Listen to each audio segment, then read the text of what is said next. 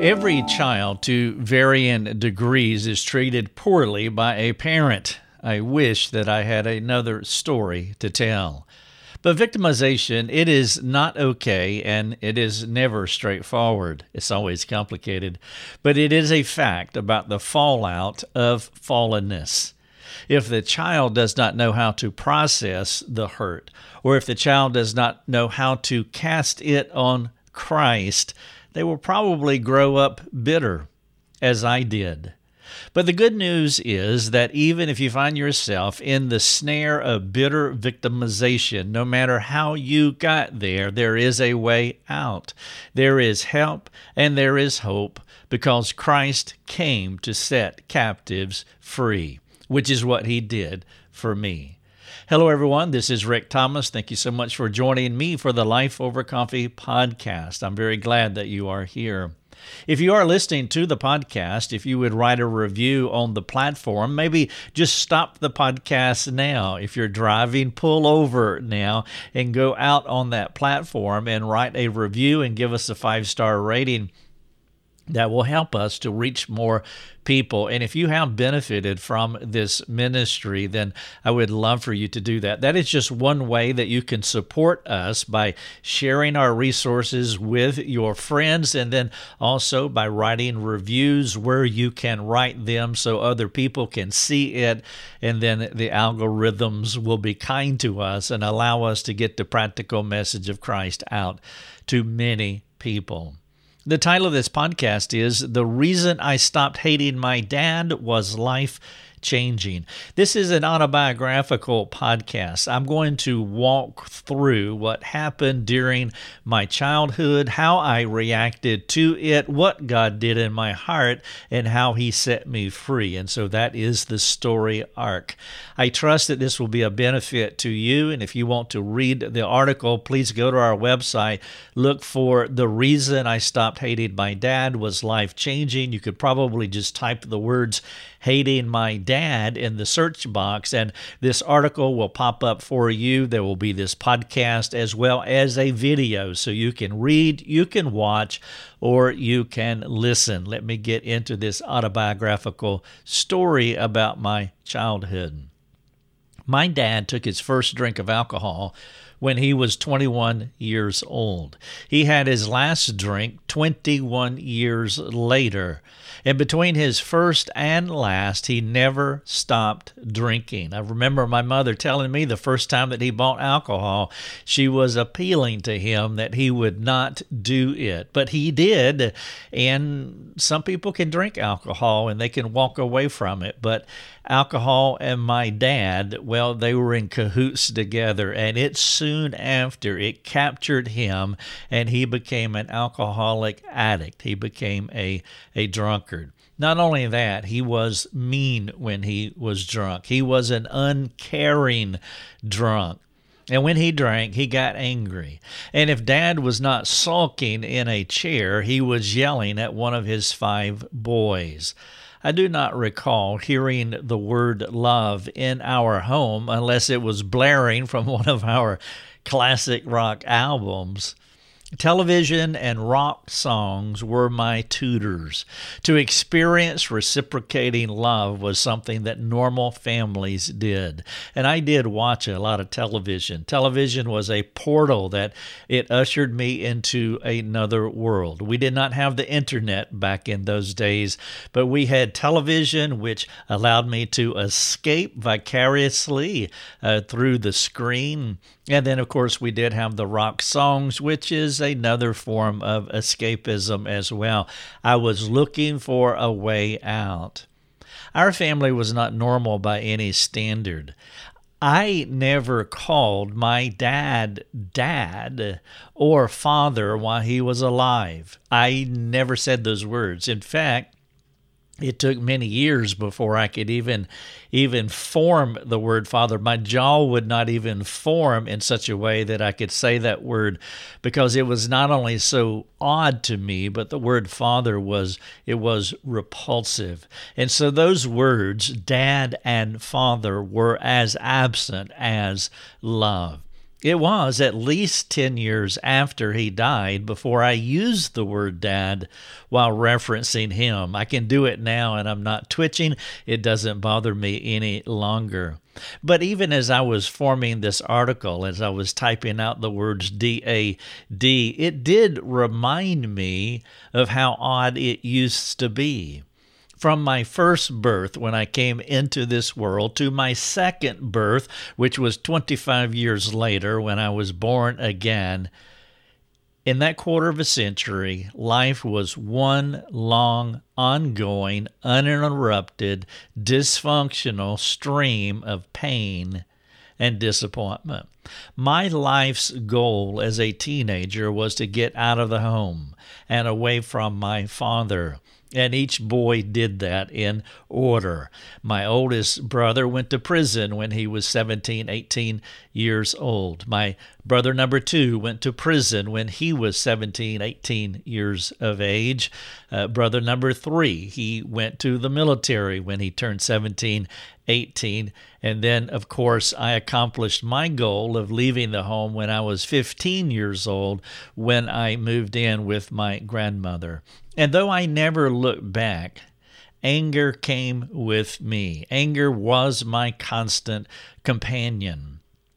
I do not blame my dad any longer for my turbulent teen years or the bad things that I chose to do during that season.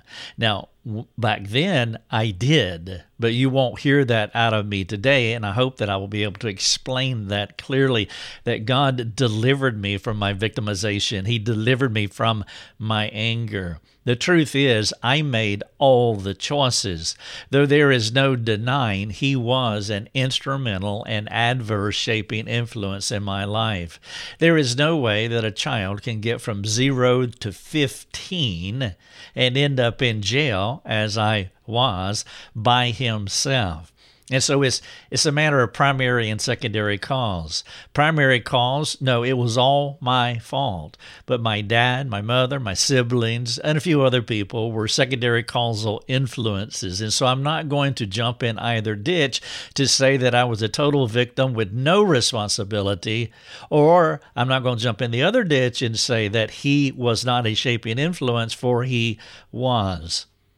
Mercifully, the Lord gave me another perspective, as only He could. And that perspective is quite simply stated as what my dad meant for evil, God would eventually flip the narrative of my life and use this horror show of my childhood as a redemptive masterpiece. In many ways, this ministry stands foundationally on the suffering that came into my life those first few decades. James asked this question in James chapter 4 verses 1, 2, and 3. What causes quarrels and what causes fights among you? Why do you get angry? James is asking. It's a causal question. What is the cause? What is the source? And then he answers the question Is it not this, that your passions are at war within you? There was a war inside of me. James goes on to say, You desire and you do not have, so you murder. And I would even say that you can have good desires. And I had good desires. I wanted a happy home. I wanted a loving father. I, I, wanted harmony and unity in our household. Those were good desires. But I did not get those. And unfortunately, I responded poorly. As he says, You desire, you do not have, so you murder. He says you covet and cannot obtain, so you fight and quarrel. And so James is explaining what causes quarrels and fights among us. Well, the year was 1978. That's when Dad died in his sleep. He was 42 years old. The layman's diagnosis was that he drank himself to death, and that's close enough. Uh, that's accurate enough. It's probably true. He had kidney failure, he had liver problems, heart problems, he had a few other known and unknown complications. He was a, a messed up person. You could look at his nightstand that was right beside his bed, and the entire top of it was full of uh, medication bottles, the little plastic bottles. I mean, completely covered from corner to cor- corner, from side to side, completely covered with medications. He was taking that many medications because his body had deteriorated so much. Amazingly, he was a healthy and athletic policeman before he started drinking. He went through first to 12th grade without ever missing a day of school. He was an athlete, he was an excellent baseball player. But at the end of his life, he was a barely employable third shift production worker who went from job to job. I was 19 years old when he died. When I was 12 years old, I stopped attending church, as with the other four brothers. Our mother had long lost her ability to make us attend the local Baptist church. The church was never relevant to us anyhow. It was just another place to find good weed from some of the deacons' children. True story. I, I thought deacons had good weed, and the deacons at our church, First Baptist Church in Monroe, North Carolina, shout out to the First Baptist Church. Well, the boys back in the day, the deacons' children, had excellent weed. I'm sure they are upstanding today, and that kind of nonsense doesn't happen any longer. But not knowing Christ or his purposes for the church, finding good weed in the Lord's house did not seem unusual. All five of us eventually unhooked from the religious scene because there was better grass in greener pastures where tie dyes and flip flops were the norms. We had church clothes back then. We had to dress up. And if I'm going to get good weed, I'm going to go smoke some good weed. I don't want to do it in church clothes. So bring on the tie dyes and the flip flops. The word cloud that hovered over my childhood had anger, fear, hate, rebellion, disappointment, discontentment, in it. And there were a few other words or categories that you could fit inside that dark word cloud. There were a few highs, there were even more lows. And shortly after leaving home, the police did arrest me for breaking and entering. It's incredible to think how a kid could be so messed up and angry in such a short period. Go back to what I was saying earlier 15 years how can you be so messed up in 15 years? Well, it can happen, but it rarely happens all by yourself. And again, I am not blaming my father as primary cause, but he was an influence, no doubt. The focal point of my hate was my father. He was the epicenter. He was the most likely target for the pain. He was a mean man until he fell asleep that last time in 1978. I arrived at my parents' home just in time to see the EMS take him out, covered by a white sheet on a gurney.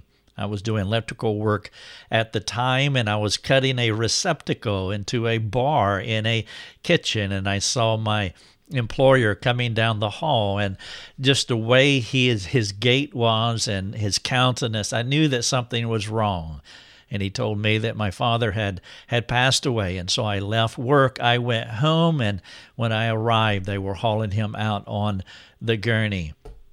It was not supposed to happen this way. He was only 42 years old. He was not supposed to die. I still had some hating to do up to that point, my life was one big joke wrapped in anger, and he had the last laugh by playing one final trick on me. He died. I remember his death and succeeding funeral like it was yesterday. It was at his funeral that motivated me to say something that I had never uttered before, something that had never occurred to me. I mumbled these words I love you as I stood over his casket in McEwen Funeral Home in Monroe, North Carolina. I walked up to his coffin. I looked over into his dead face, and then I said something else like, Oh, heck. Because I knew that I had made a mistake. You see, when you're mad at someone, you do not think about them dying. It was that moment when I snapped out of my angry stupor. That is when I realized that I had held on to my anger too long. The hurt and what he did had so captured me that it never occurred to me that he would die. I was not finished with my anger. I remember talking to a young man many years ago, and I was sharing this story with him. And, and when I got to this point of the story, he is the one that said that. He said, You had more hating to do. And I thought that really encapsulated what was going on in my heart. And that's why I titled uh, this article this way The reason that I stopped hating my dad was life changing. I still had some hating to do. This thing was not over. Our hostile relationship was not complete, but it was over. Our relationship had finished its natural course. We were at the end of the road. My daddy hurt me. He abused me verbally and physically. Each day in our home was a replay of the previous day's infliction of pain and disappointment. He dealt out the punishment, and I counted the days until I could get away from him, get away from the rest of my family, and get away from the life that I had. In 1 Samuel 25, 21, it says this Saul's talking. He says, I have sinned. I have acted foolishly, and I have made a great mistake. And that is the testimony of the first 25 years of my life. You see, hate controlled my heart. Though I rarely said anything to my father, my soul was ablaze with fear and anger. And then he died. Death is the great equalizer that puts all sin into perspective. Even though dad, dad, dad's death was more profound than my anger, his death did not remove it or the accompanying bitterness. It's stunning how the instigator can long leave the scene, but the bitter effects linger like an unwelcome and oppressive companion. I lived in regret for many years for being so stubbornly proud, only complicating matters because I realized, as, as Saul said, I played the fool. Six years later, someone introduced me to another man who died too soon. When the Father opened my eyes to the death of his Son, Jesus Christ, everything changed. I became acutely aware of how we live in a fallen world full of fallen people, and I was one of them. I began to understand the universality and nature of sin. For the first time in my life, a better answer for my childhood dysfunction started to become clear. My father was a sinner who sinned, for all have sinned, as the Bible says. He chose an unrighteous path, and all those in his path experienced his darkness, and I was in his path. But he was not the only unrighteous person in our family. I, too, chose the wrong path. The sin that Adam gave to him came to me. I was just like my father. There is none righteous, no, not one. I had no right standing before God. I was similar to my father, to where the stratification of sin that I envisioned uh, that kept me perched in the air of superiority, it collapsed to where I could only see a level playing field with a cross in the middle of it the death of Christ began to take my perspective off what He, my Father, did to me, and it placed it on what I had done to God. Maybe somebody has hurt you. More than likely, they have. Perhaps you can make as strong a case against that person who hurt you as I could make against my mean father. According to my godless calculating, my dad was a worse sinner than me. But at some level of my awareness, I knew that I was a sinner too. But it was easy to compare tit for tat, and when I did that, I could hold on to my anger while playing the victim card.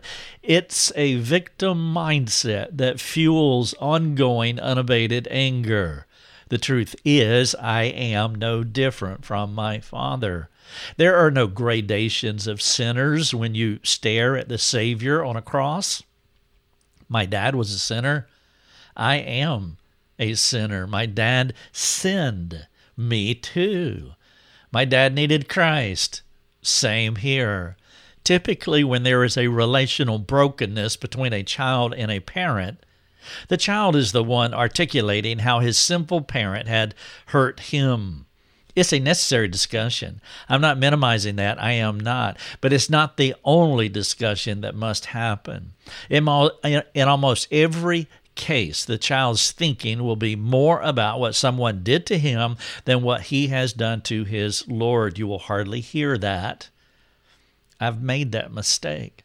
I spent more time thinking about what my dad did wrong to me than what I did to God. It was unwitting, self induced poisoning of my soul. As I began to come to terms with the gospel, I began to see with new eyes as it applied to my choices. And then the angry fog began to lift. I was a self righteous victim a deadly duo. A self righteous victim is more aware of and irritated by someone else's sins than being more conscious of and grieved by their sin against a holy God. As the gospel began to come into view, I realized that my dad was not the biggest sinner that I knew. Like Paul, the chief of sinners, the foremost sinner, my opinion of myself began to plummet. The incremental lowering of my self esteem freed me from the anger that poured out of my entitled heart. After I took the position with Paul, with my dad, with Adolf Hitler, and with all the other evil people in the world, I began to experience freedom, a gospel centered freedom. In Mark 2:17 it says this. This is Jesus talking. He says, "Those who are well have no need of a physician, but those who are sick. I came not to call the righteous, but sinners." Nothing has ever happened to you or me that is eviler than our sin against God. The gospel levels the playing field. It eventually released me from the anger and the hurt of my past. But more than that, the gospel gave me understanding. For the first time, I began to get my dad. I began to understand him. His life, excuse me, his life, his choices made sense because I was just like him. It takes one to know one. It was only by accepting how I was like him that I could be free from him. The more I resisted him as a fallen sinner, the more I resisted the truth about myself. The more I tried to set myself apart from him, the further I was distancing myself from the truth of God's word and the power of the gospel. If there is a fraction of unforgiveness in your heart for what someone did to you, it is impossible to be entirely free from what they did to you. It no longer mattered who sinned the most. The real issue was whether I would humble my heart before Almighty God and plead for His forgiveness for my crimes against Him.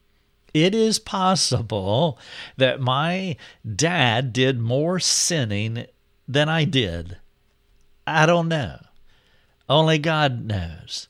Of course, I'm not through producing evil yet. I'm still in full production. I'm still sinning. Maybe after I'm dead, we can tally up our sins, categorize them, and see who was the more guilty one. I speak, I speak as a fool. And before we go there, here's the gospel truth. My dad was just like me. He was a sinner in need of a great God. He was hopeless, spiritually bankrupt, desperate, and entangled by sin, and so was I. That truth released me from my anger. The only remaining sadness for me is I cannot tell my dad about the redemptive and transformative power of the gospel because I had more hating to do, there was no room in my heart for the restorative power of Jesus. My appeal to you is that if you have anger in your heart towards someone, will you be humble enough? Will you be honest enough to own your sin and seek to do what is correct regarding that relationship. I cannot tell you what correct is. I do not know. But the Spirit of God will tell you what correct is according to His transcendent authority, which is God's Word. If you can make peace with an adversary today, please do it. Whatever depends upon you, be at peace with all people. Please don't wait until it is impossible. Let the power of the gospel rule your attitude and rule your actions. The gospel released me from the hatred I had for my father. It was the gospel that motivated me to stop hating him. The title of this podcast is The Reason I Stopped Hating My Dad Was Life Changing. You can read everything that I just shared with you word for word by going to the article on our website with that title. Inside the article, you'll find the podcast, you'll find a video that I am building right now. You'll also find several links that will serve you well as you think through this uh, this idea of a self-righteous victim mindset and holding on to anger too too hard too long. And one of the problems with that is that when we are legitimately victimized, we can take that moral high ground that that that sanitizes in our own minds. It can sanitize anything that we say and do. And I was doing exactly that. Let me wrap up by asking you just a few questions. This is the call to action that is inside this article. The first question is: Are you angry with someone? Do you have any sinful anger toward any other person? Name it, claim it. Name that person. Is there someone that you're sinfully angry with? When I ask that question, who is that person that went through your mind, more than likely, that is the individual. Number two, Will you ask the Lord to help you let it go? Maybe you would want to read through this article again. Maybe that would benefit you. Number three, will you talk to a friend about this? That could be a, a possible way to go. There is something that is accountable uh, there is something transformative when you begin to let others know about what God is doing in your life. And so, if you have a trusted, competent friend who is compassionate and courageous, compassionate, they will not be unkind to you. Courageous, they will not rubber stamp you. Competent, they can speak God's word clearly to you. If you have that person, perhaps sharing these things with them would be helpful. Number four, whatever they have done to you does matter. What happened to you does matter. And I don't want you to hear me minimizing that at all. But you do not have to be controlled by what they have done to you. Hanging on to past hurts will enslave you to bitterness.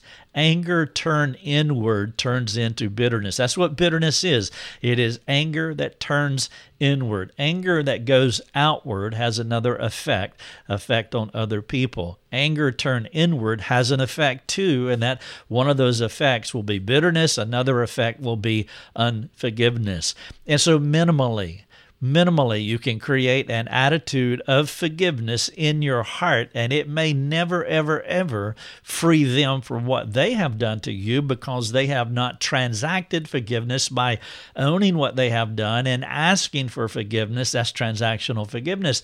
They may may not have ever done that but at least attitudinally, you can have the heart, the spirit of, of Joseph that he had toward his brothers long before he ever met them, as you can you can hear the tone in the text in Genesis chapter 50 that he was free from what they did, even though they were not. That is an idea of attitudinal forgiveness. And so you want to put yourself in that position so that you're not captured by what other people have done in a long term way because it will have a long long term detrimental effect on your soul. And then, number five, what has the Lord pointed out to you as you listen to this podcast?